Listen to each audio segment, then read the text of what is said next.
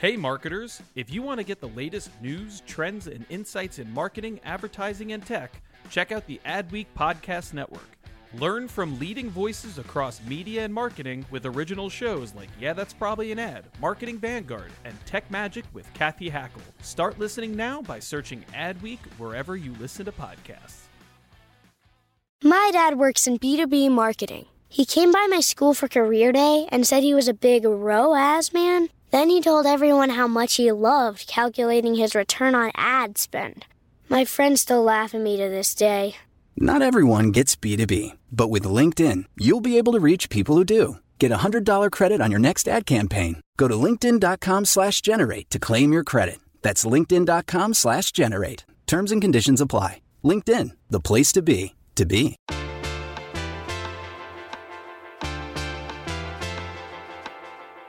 You're listening to Yeah, That's Probably an Ad. This is the Adweek podcast where we talk about marketing, media, technology, and pop culture because in the end, everything is an ad. And we're going to be talking about a lot of ads today.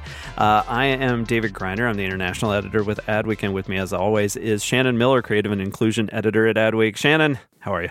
I am fantastic. How are you? I'm good. I think I think you and I are both going to enjoy nerding out on the topic this week. Mm-hmm. It is uh, celebrities in advertising and how that's changed over not just the years, over the decades, but I would say over this past 10 years has really been a kind of formative uh, and transformative decade for celebrities. Uh, specifically in A-list celebrities popping up in what used to be considered, some might say, gauche, uh, just uh, TV ads, uh, slumming it with us uh, commoners. and with us talk about that is the world's number one advertising and marketing historian, Robert Klara, a senior editor here at Adweek, a multi-time author uh, on the on history and just our guru for all things brand history. Robert, always a pleasure to have you on the podcast. It is great to be here, David, and hi, Shannon. I cannot um, articulate how excited I am for you to be here. like this, no pressure on me, right? Just an we only, utter wealth of knowledge. I'm so excited. I was like, if I make you excited, you need some better guests. oh, Professor Klara is always our dream uh, person to talk to about these kind of big trends that take shape over uh, long periods of time. And celebrities in advertising is certainly one that has changed so much uh, in in our lifetime and in honestly the generations uh, you know over the last two three generations. It is night and day different. So let's let's get to it. Okay, so to provide a little context of what got us talking about this, this isn't like, you know, necessarily hyper topical in the way that um, that some of our episodes are. This is more about. I wrote a piece uh, the other day about Hyundai's ads, uh, which have featured a lot of celebrities uh, in recent years, and we'll talk about why in a second. Um, but specifically, some of you may have seen that they've been doing this campaign called Question Everything uh, that has a lot of tie-ins. And if you're a a marketing kind of nerd, you will notice that all of those tie-ins are Disney related, are Disney owned properties. It's all uh, Marvel, ESPN, ABC shows. Uh, it's it's all things that ladder up to Disney, and that's because of a, a bigger partnership uh, that they've created with them. And what I think is most fascinating is that it's all these actors in character in the ads, you've got Elizabeth Olsen as Scarlet Witch. You've got Anthony Mackie as uh, uh, Falcon, Captain America. You've got uh, uh, Tom Hiddleston as Loki, uh, and they don't half-ass it, right? Like they are they are fully in character. They are fully engaged. They are there, and it feels like legit content in the Marvel universe, uh, thanks to like how well they produce it. And it just got me thinking, like you wouldn't have seen this you know even even 10 years ago an, a, a, tie-in like this like we all know that automotive tie-ins in movies been around forever. I covered in 1996 when i was a newspaper intern i covered the fact that mercedes was going to be the the the suv that got chewed up in jurassic park 2 like that's how long i've been i've been writing about this. Replacing jeep obviously in the big placement there. Um, and so, but normally, like the ads would be lame, right? The ads would be, you know, uh, the new Highlander can handle anything. Uh, don't miss G.I. Joe in theaters like on July 31st. And then it would just be footage from the movie. That's changed. Now you've got the actors actually are willing to be a part of the ads. And and we'll talk about this, but you know, we saw A-list celebrities in Super Bowl ads quite a bit over the years, but it's gone way beyond that. You've got Capital One, you've got all these brands that have really normalized it for mega stars to be cash and checks, and nobody necessarily seems to think that it reduces their the value of their brand. So, with all that preface, Robert, let's let's go back. Uh, let's get in, in, the Wayback Machine here and go to the you know we can start wherever you want, uh, early 1900s or even the World War II era. I think most folks know that advertising really just exploded between around 1945 and 1955 is like this classic triple of budgets and everything went crazy. What are some of the earliest examples uh, of how celebrities were appearing in those ads? Well, let me. I'm going to take you through half century in uh, uh, warp speed here, because some of the earliest ones that I could find uh, start in the early 1900s. But I think we have to talk about what celebrity meant all those decades ago. So uh, in 1904 or so, a celebrity was Mark Twain or Babe Ruth, right? Uh, and they did endorsements. Mark Twain uh, endorsed fountain pens and whiskey. And uh, Babe Ruth drank a lot of whiskey and endorsed tobacco. And then in the 20s, with the coming of movies and radio, you started to get those stars coming in and doing endorsements, Lillian Gish for Ghirardelli chocolates and all of that. But to your point, it really wasn't until the post-war era with the rise of television, uh, with the rise of media as more like we understand it today, uh, that you started to see major stars doing very, very prominent ads.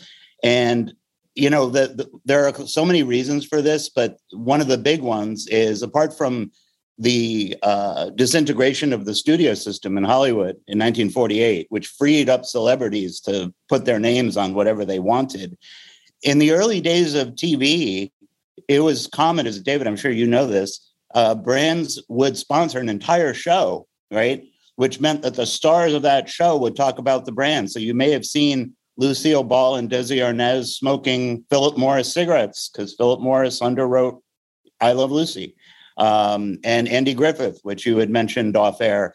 Um, the fact that you saw Sheriff Andy and Deputy Barney Fife eating Post Toasties and grape nuts was not an accident because Post cereal sponsored the whole show. Um, and so I think that that those two forces normalize this idea of leading names that you'd see on your television, hear on your radio, or you'd, you'd see them in the movies.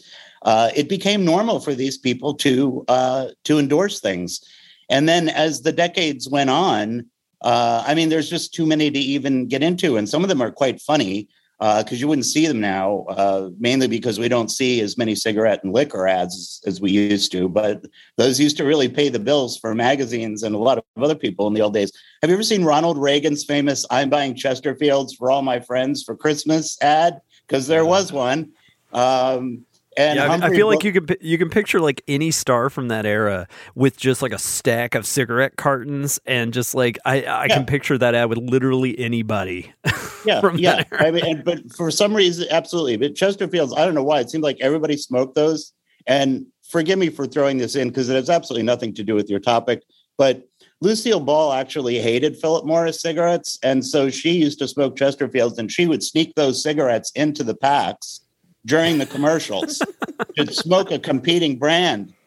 But we'll leave that off the uh, off the deck for now. Uh, Ronald Reagan and his stuff. Humphrey Humphrey Bogart did Whitman sampler. Doris Day Lustre-Creme shampoo. You know, the funny thing about this is it became so normalized that by the time you got into the 60s and 70s, and I mean even today, I'm always surprised why people don't notice that a lot of these endorsers have no qualifications to endorse what they're talking about. I mean, seriously, uh, Ricardo. Yeah, do you remember Ricardo like- Montalban from the set? You're not as old as I am. He used to do those Chrysler Cordoba. Yeah, the rich, rich the Corinthian, rich Corinthian leather. leather. Yeah. That, I mean, what was rich Corinthian? Never mind. Anyway, well, they, the the like I, I, I feel two two things I just want to interject because I think to you these are maybe uh, obvious, but but to many of us are, are, not necessarily. But you mentioned the kind of the collapse of the really oppressive studio system in Hollywood. Yes. I really and and the kind of examples we're talking about, and let's give people an example here. We've got some sound, some footage here of uh, the Andy Griffith Show, uh, where you've got the main characters, including Ron Howard, of course, as Opie. Like they're they're sitting around a table eating cereal, talking about Sanka coffee. Let's listen to a little bit of that for modern modern listeners. Uh, will probably recognize this as very much the inspiration for like the Truman Show gags uh, about product placement. But these were separate; they were outside the plot of the show, but they were were literally ads where the celebrities may, remained in character. Let, us listen to a little of that for a second. That sure was nifty the way you got that crook Malloy, Barney. How'd you do it? Want to know how I wrapped up the case, do you? well, I went down to Malloy's hideout because I knew he was planning a getaway. And Barney says, Malloy, you ain't planning to get away before you have a cup of new Sanka coffee that's made from a whole new blend of the world's finest coffees, are you? Really, Barney? Well, no. You see, I had Malloy trapped in the back of this trailer. So I says, Malloy, reach. Reach? Reach for a cup of new Sanka coffee that's still 97% caffeine free and you can drink as much as you want anytime you want. and you know that ain't the way I wrapped up the case. I know, but that's the way we wrap up the case around here every week. Try new Sanka, the coffee for folks who love good coffee. Outstandingly good coffee. I appreciate it and good night it, and what what you know the reason I bring that up uh, and something you you kind of passed over really quickly is that I do feel like celebrities did a lot of these ads because they were kind of bound to these uh, contracts and they didn't have a lot of autonomy in the way we think of now of celebrities. And you know we all joke about how they're divas and stuff but like celebrities have the ability to kind of make their own deals and and and draw their own boundaries.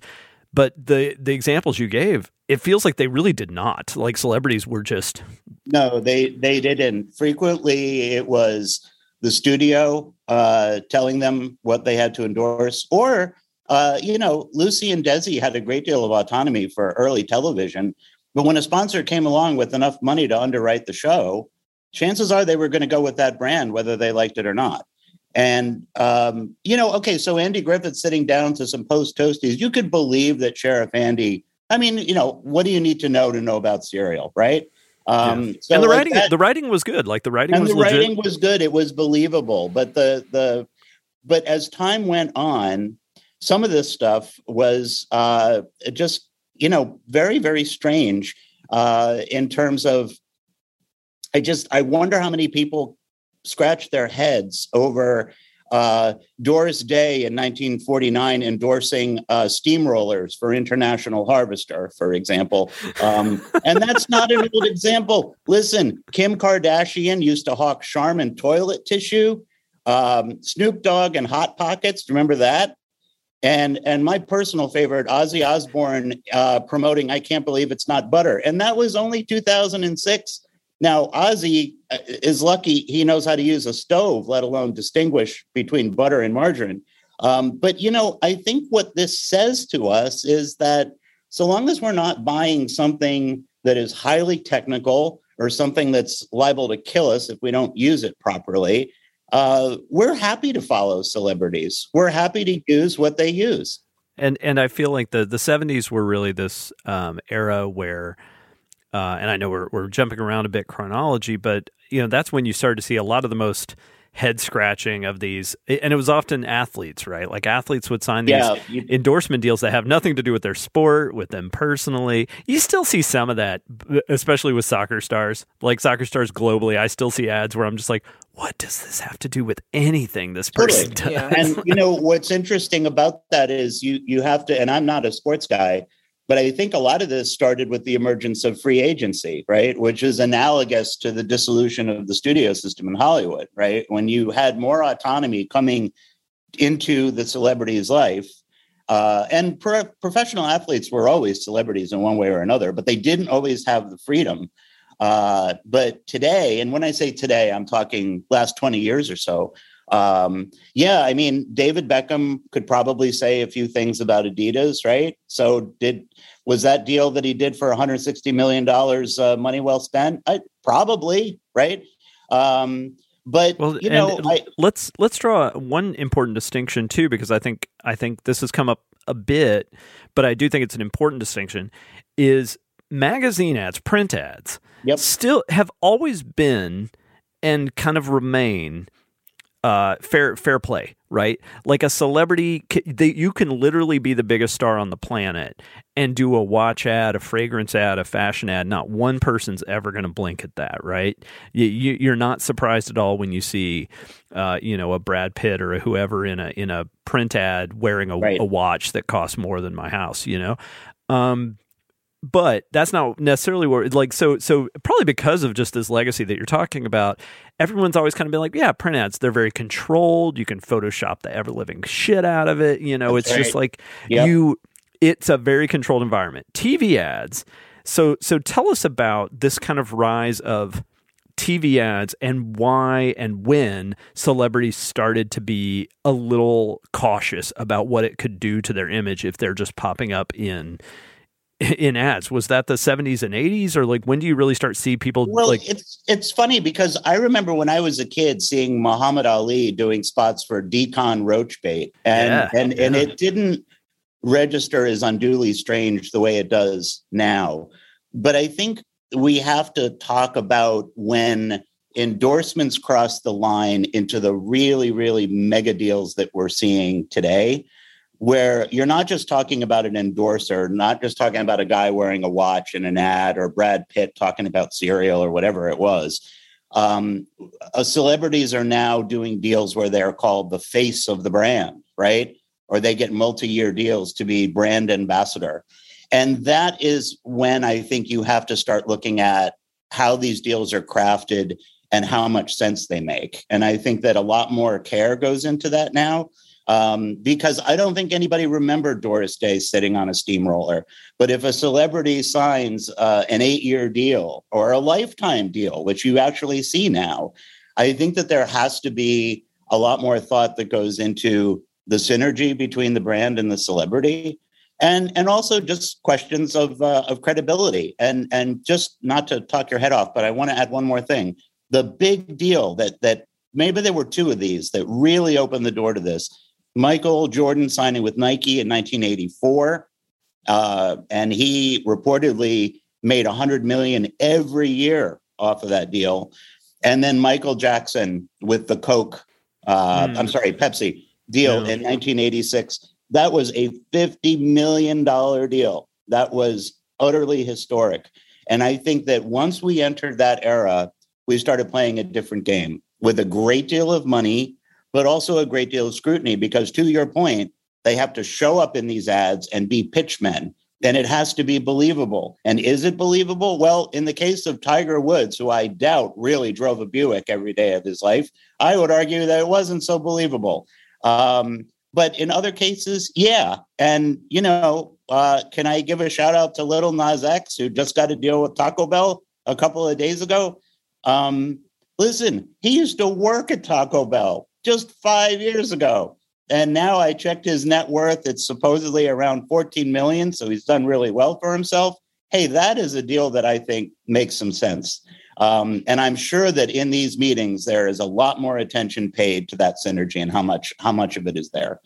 So before we kind of get to this this transition of celebrities starting to normalize that we talked about in the last 10 years or so. Shannon i'm curious when you think of celebrities in ads um, what do you think of like from your childhood? Like which celebrities do you remember being in ads? And was it like super bowl? Was it like what kind of ads was it?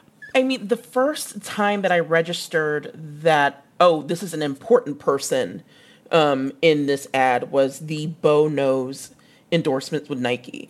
Um, I couldn't tell you what they were selling. I, I didn't even remember what they were selling until about 48 hours ago. Um, but you remember Bo Knows Baseball, Bo Knows Football, and it, it was a partnership with Nike. And uh, that sort of endorsement kind of informed my childhood between that and I want to be like Mike though that sort of celebrity that grade of like sports celebrity was such a huge deal and it sort of culminated in um, Space Jam for me that's like kind of the weird thing that um, really informed like our young relationship um, or our youth the relationship that we had with um, advertising in our youth. Now it's really shifted, um, and I think that has a lot to do not with the rise of the celebrity, but with the rise of the influencer and how that provided real competition um, for these celebrities. Because before it was, I don't have time to come down from my ivory tower to hawk, you know, vacuums.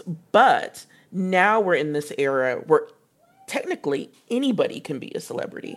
I mean, not to rag on her because I think it's just kind of old to rag on her, but Kim Kardashian, famous for nothing essentially, but can hook a huge endorsement. And at the end of the day, that is less money out of a celebrity's pocket, out of another celebrity's pocket. And I think that once they realized that that competition was there, that brands could turn to Instagram um, influencers or now TikTok influencers for a lot less money um, and still, you know, sell what they need to sell. Now I think we're starting to see a little bit more of that competitive spirit. Um, with that, I don't know if that answered your question, but it was.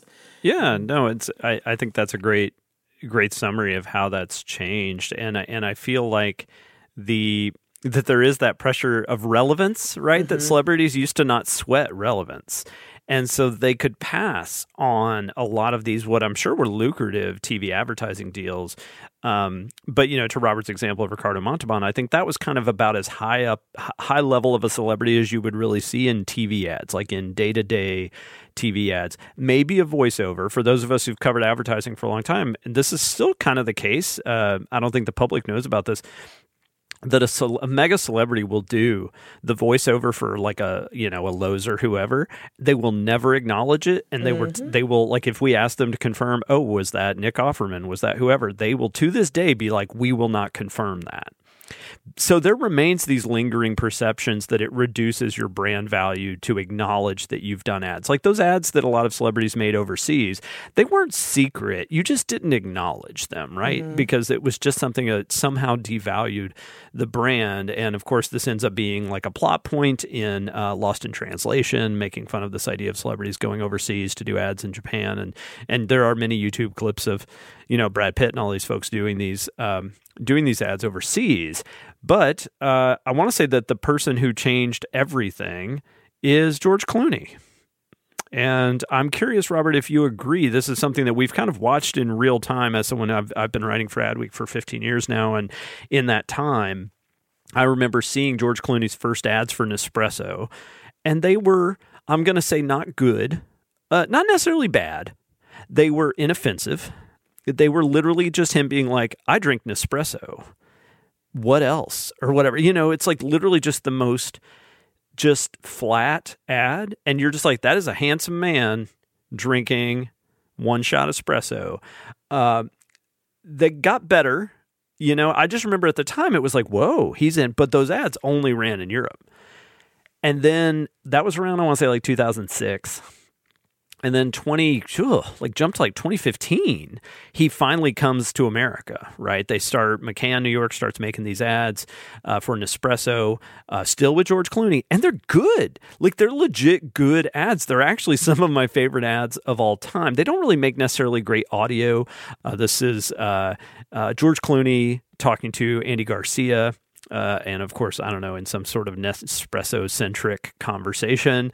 Uh, and then it ends up like George Clooney just gets embedded in a bunch of footage from classic Hollywood films about road trips, or in the case of Psycho, I guess, I guess short lived road trips. And so I, I feel like if you're an actor, and you see George Clooney just doing just normal ads, not Super Bowl, just like doing ads for instant. I mean, I don't know, not instant, but you know, these one shot espresso things. Uh, like who's above George Clooney? Like nobody. Nobody's going to be like, "Oh, I'm better than him." Uh, and you even saw like Mariah Carey and some of these famous divas like start doing ads for like almost playing off that image, right? Like having fun with the idea that they don't do ads for other stuff or for anything. I don't know, Robert. That's my that's my take on who kind of personally made it okay in that way that you hear a lot of people say Alec Baldwin made it okay to do TV. Right. Like, yeah. To and, be and a Hollywood I, star on TV. I agree with you. And I think you're raising a really important point. And now, ha- stating for the record, it's been at least three weeks since George and I have had lunch. Um, but if I were to just guess, um, and I think this probably applies to a lot of celebrities, I think if you're earlier in your career and you know your films matter a lot more, you have less money in the bank, you're a lot more image conscious. And you know you might not want to have these commercials be what you're best known for. Uh, you know if you're trying to build your career or you're at the peak of your career. Uh, but you know when you start to gray in the temples a little bit i think that it is you know not as uh, you know I, I don't i've seen pictures of george, george clooney's house on lake como. I don't think he's hurting these days I don't think he needs a lot of Nespresso money either. So, you know, I feel like the stakes are a little lower for him, but I agree. He was hugely influential. The other thing that I'll add is, and I mean, we keep defaulting to poor Brad Pitt and his cereal, right? Um, Did he really do a cereal ad? Or I think it up? was a cereal, and I think it was somewhere in the Far East, and I, I have to look it up, but it was something as corny as that, right? So now, if you're uh, an American sex symbol and you have to sit there with a, a, a spoonful of wheat cereal uh, hanging in front of your face, that's a tough one, right? Um, but you know, I think George Clooney had the built-in advantage of listen, he's a suave gentleman and they drink coffee. So I don't think it was a huge stretch for him. The same this in the same way that a uh, you know, an, an athlete like Roger Federer, what's that watch deal he did? I forget the brand now. I mean, look, watches are sexy, right? I heck, I'd be happy to endorse a you know hundred thousand dollar watch, no problemo. Uh, Any, think, literally anyone can stand next to a plane and hold a watch up to a camera, and you're done. Like that's right, it. and and and act like this is really my G6. And you know, but when you're talking about other products that you know maybe aren't as uh, you know oh, toilet paper or uh, Metamucil or whatever right? I think that changes the game for a lot of celebrities. And I want to mention one other thing before I forget, because a, few weeks ago, I was actually joking with somebody about rich Corinthian leather, and I I I uh, looked up this interview with Ricardo Montalban, who's very who was totally upfront about this, and basically said, "Listen, before that Wrath of Khan thing came along, um, the Chrysler Cordoba paid my mortgage." You know? And so I think you have to look at the level of celebrity that you're talking about and where they're at in their career and how embarrassing is what you're promoting. and I well, think a decent cup of coffee and an expensive watch, no big deal, you know? The the other campaign that I think everyone will recognize, and it's become so normal now that you don't think twice about it, is Capital One, right?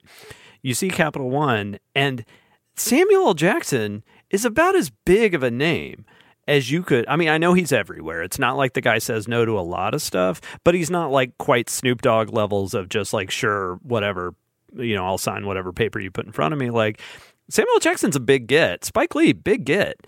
And, you know, Charles Barkley, I don't know, maybe not so much, but like they, you know, the, every time I see those or Jennifer Garner, whoever, I'm like, these are these are big damn names uh, who would never have done a TV ad uh, at the height of their fame in the 80s when it was considered uh, you know gauche to to do this um, and and so I really do think that Capital One like is a great example but also to Robert's point these things it, it, for those who don't know advertising is one of the only forms of I don't know what you'd call it, like recording, you know, work you can do that pays residuals. Like the more it runs, the more you get paid. That's rare. Uh, I mean, there's a there's some TV shows and stuff like that, but like honestly, in terms of the long term, I know I know people who starred in ads or did voiceover for ads years ago who are still getting pretty good checks because the brand's just like, hey, it's still working. Keep running it. And yeah, if your career, which we all know, Hollywood celebrities we assume are just always doing great. And the reality is, especially when you hit a certain age, you probably don't have as many offers coming in. You don't have like these big roles. Now, that said, let's talk about one big exception who has come up once or twice on this podcast. And I think here's what's interesting is when I was talking to the folks behind the Hyundai ads that we started out with, right? And talking about these Disney Plus ads. And I said, So you all have done quite a lot of celebrity ads in recent years Jason Bateman, uh, Mindy Kaling, uh, John Krasinski, right? The Smart Pack uh, Super Bowl ad that was such a hit for them uh, with Chris Evans. And I was like, So how did you get started on that? How did you start using celebrities? Like, what, what do you think was the origin story of that? And then they said a name, and I'm just going to be straight with everyone who listens to this. I forgot this ad existed. They were like, oh, well, I guess it would be the Ryan Reynolds ad. And I'm sitting there in the back of my head being like, Ryan Reynolds made a Hyundai ad? And I did not remember this, but it's because he just had not permeated my uh, like my own kind of world.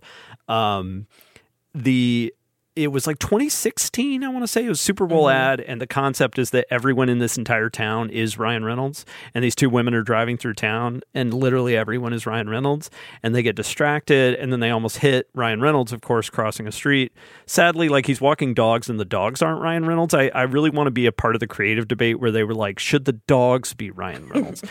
But anyway so they almost hit him and the ad is for like how Hyundai stops if you're distracted, like the Hyundai mm-hmm. stop. So anyway, they said the response to that, and then a Kevin Hart ad that they ran at the same time as part of that same campaign. The response was so good, the actors treated it so seriously, like we're so involved. That they were like, oh, you know, this works. We should do more of these. And then that's what they said that Jason Bateman would never have agreed to that elevator Super Bowl ad, if you remember that one. They were like, he would never have agreed to that if he couldn't look at these other ads and be like, oh, okay, you did right by them. Like those celebrities ended up looking better, not worse, because of their ads. And so now I think we think of Ryan Reynolds as kind of just a a de facto, uh, you know, mayor of advertising. Like the guy is just always in everything. But I thought that was really interesting that that even before he was the advertising figure that we really think of and running his own ad agency and doing all this other stuff that that kind of got them thinking ah, we should do more of these. And and then they admitted, yeah, celebrities are just a little more receptive, but but they said they're receptive if you can show a track record of doing right by them. Mm-hmm. So I guess where are there any? This is a question for either of you. Like, w- what stigmas are still remain? Like, what are you not allowed to do as a celebrity that maybe those lines are blurring? To Shannon's point, I think that there are certain things that that celebrities might not do, and then now are realizing influencers will do them anyway, and that mm-hmm. they'll just lose that money. Uh, like whether it's hey, look at me with this product or or whatever. I don't know. Robert, are there any stigmas? Boy, oh boy, I feel too old to answer this question, at least as it relates to uh, to influencers. I I'm going to hazard a guess here and say that I still think that celebrities are reluctant to get into social issue type stuff uh, or anything that might be perceived as political. Unless it's uh, like something that no one can disagree with, like I like clean water is one. right. Yeah. every right. celebrity is like, I want clean um, water. Right. Don't dump PCBs into the river. Sure. Uh, but you know, as I was doing some research earlier this morning, uh, with the exception of, I guess, Tim Tebow, who had did who had done some spot uh, I don't know the context. I think it dealt with abortion, if I'm not mistaken, some right to life thing. It was uh, a number of years ago. And, you know, he's a man of very deep religious faith. So, you know, that made sense to him and to his brand. I don't really think you'd see a garden variety Hollywood celebrity getting anywhere near a lot of social issues, um, especially because you have um, you know, we, we live in a, a more polarized country than we have arguably since the end of Vietnam, right? And um, uh, if if you're going to say something that'll be interpreted as uh, socio-politically uh, uh polarizing, yeah, you're going to alienate 50% of your customer base. So who on earth wants to do that, right? I don't think a celebrity would. I, I don't think that they're even under pressure because I don't think brands want to do it either.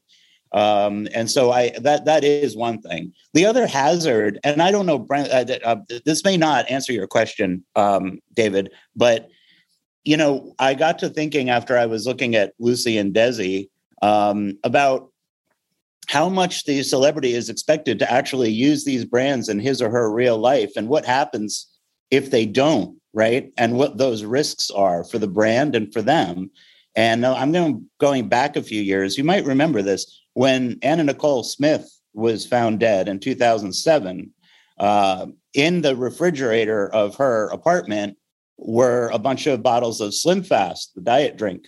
The problem is that Trim Spa had paid Anna Nicole Smith to endorse its diet drink. And that was in headlines for like two weeks.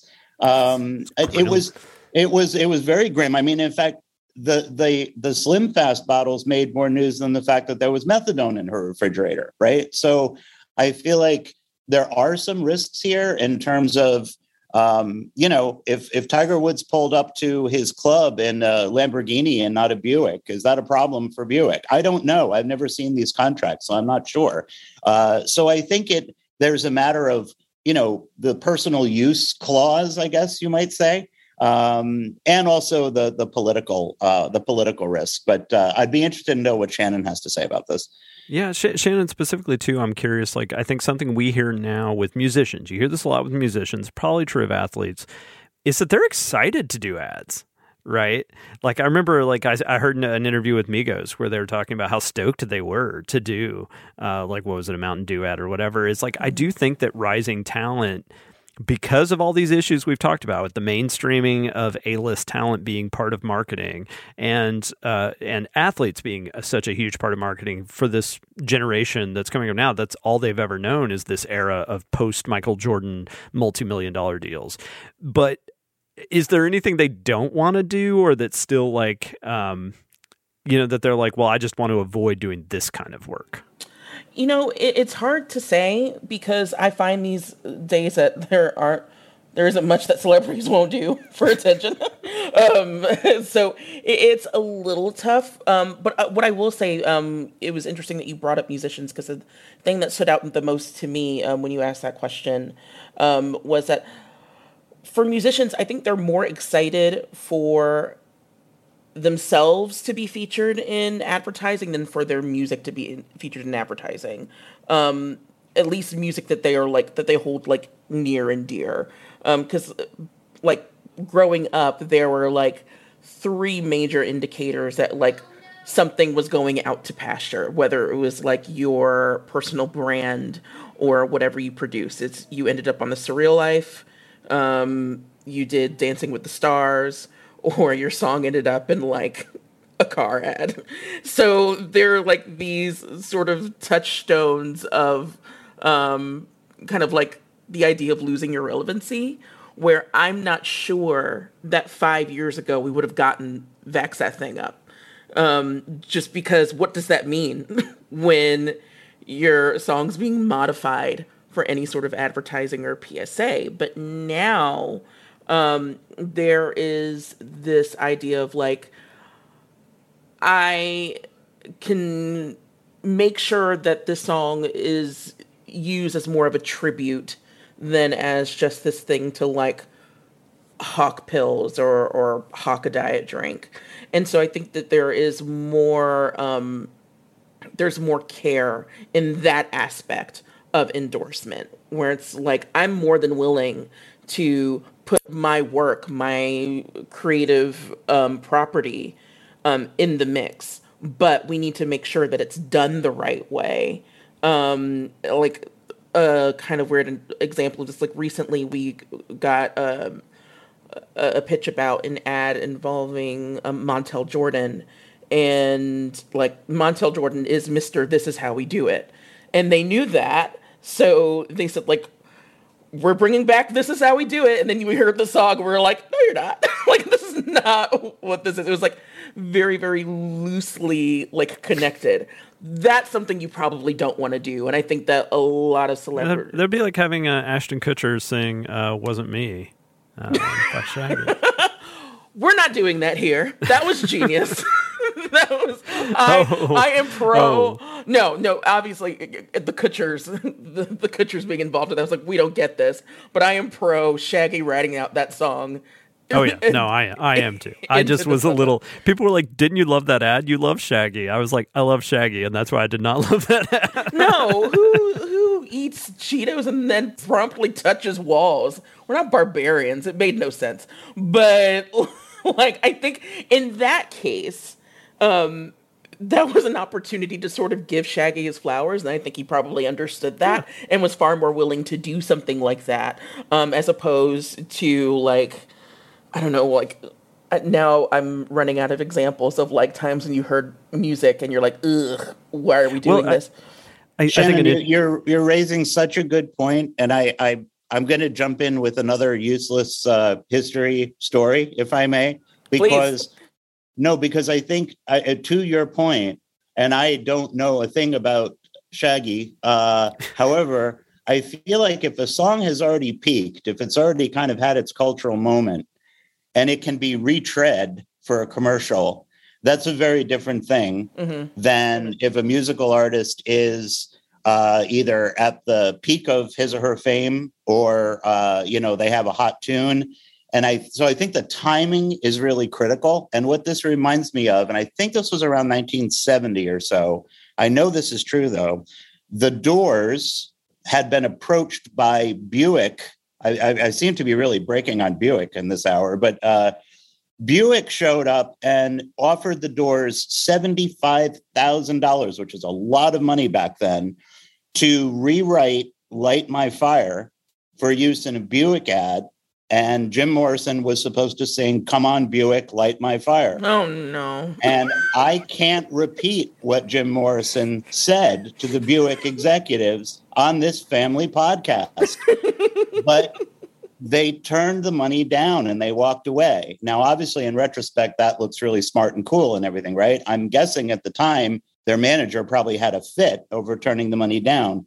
But I think that it raises the whole point of, you know, when are you doing these deals, right? And and what do they want to do with your music? And so Yeah. if you've already had your time on the charts and it's time to have a good retro laugh, I think that's one thing if you're still kind of in the cultural milieu of a hit, it's kind of probably different, is my guess. And the only exception to that, um, like literally the only exception that I can think to of that is BTS Butter, which is now quickly becoming a um, advertising tentpole, like as it was entering the charts. Like there was already, and Yeah. there's probably a whole separate podcast um, episode that nobody wants to listen to from me about why that probably is.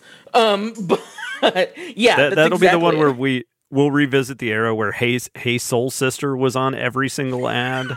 The, the the the sad forgotten train era. Oh, Um, no, I, I, I think I think Robert's absolutely right, and and we should point out there's also this kind of famous moment where the Rolling Stones were paid three million dollars for "Start Me Up" uh, for to, for Microsoft. That was an unheard of amount.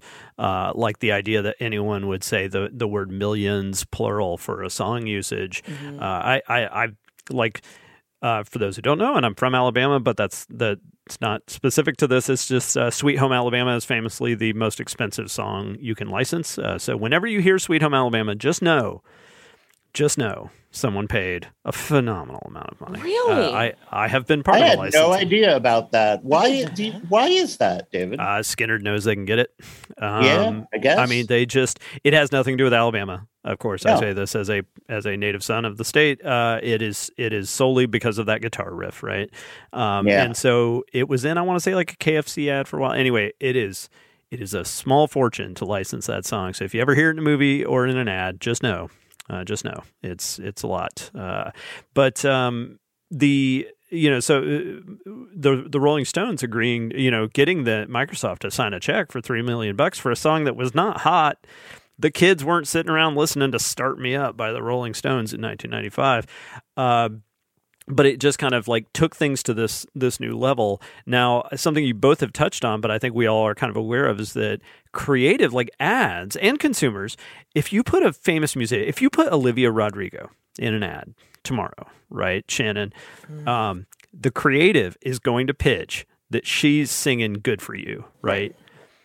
Or or maybe driver's license or something, but like it's going to be a hit song. It's going to be the reason you know Olivia Rodrigo is going to be in that ad. Olivia Rodrigo's not going to want that, right? Right. She's going to want her new song to be in there. Mm-hmm. That is like the classic tension, right? So I think you still see this play out where they're like, it's this ad's going to feature so and so's new song, and and you could just know that the ad agency was like, but could you do good for you? How about we start with good for, and then they'll just be like, no, we're doing my new track. Right. Um, and so sometimes that can lead to some really cool stuff, uh, like you know Billie Eilish's track for the Apple Christmas ad a few years ago. Billie Eilish wasn't mega famous yet, but that was a new track, you know. So you could be a big fan of hers and be like, "Oh, this is a beautiful song," and it was literally made for this this ad. It's brand new. Versus the ones where they're just like they use it as a launch vehicle for some mediocre sophomore hit. You know, those are the ones where it's just like, "Ooh, I don't know if this was worth what they paid uh, to get this person out there. So, uh, but we have probably bridged well into uh,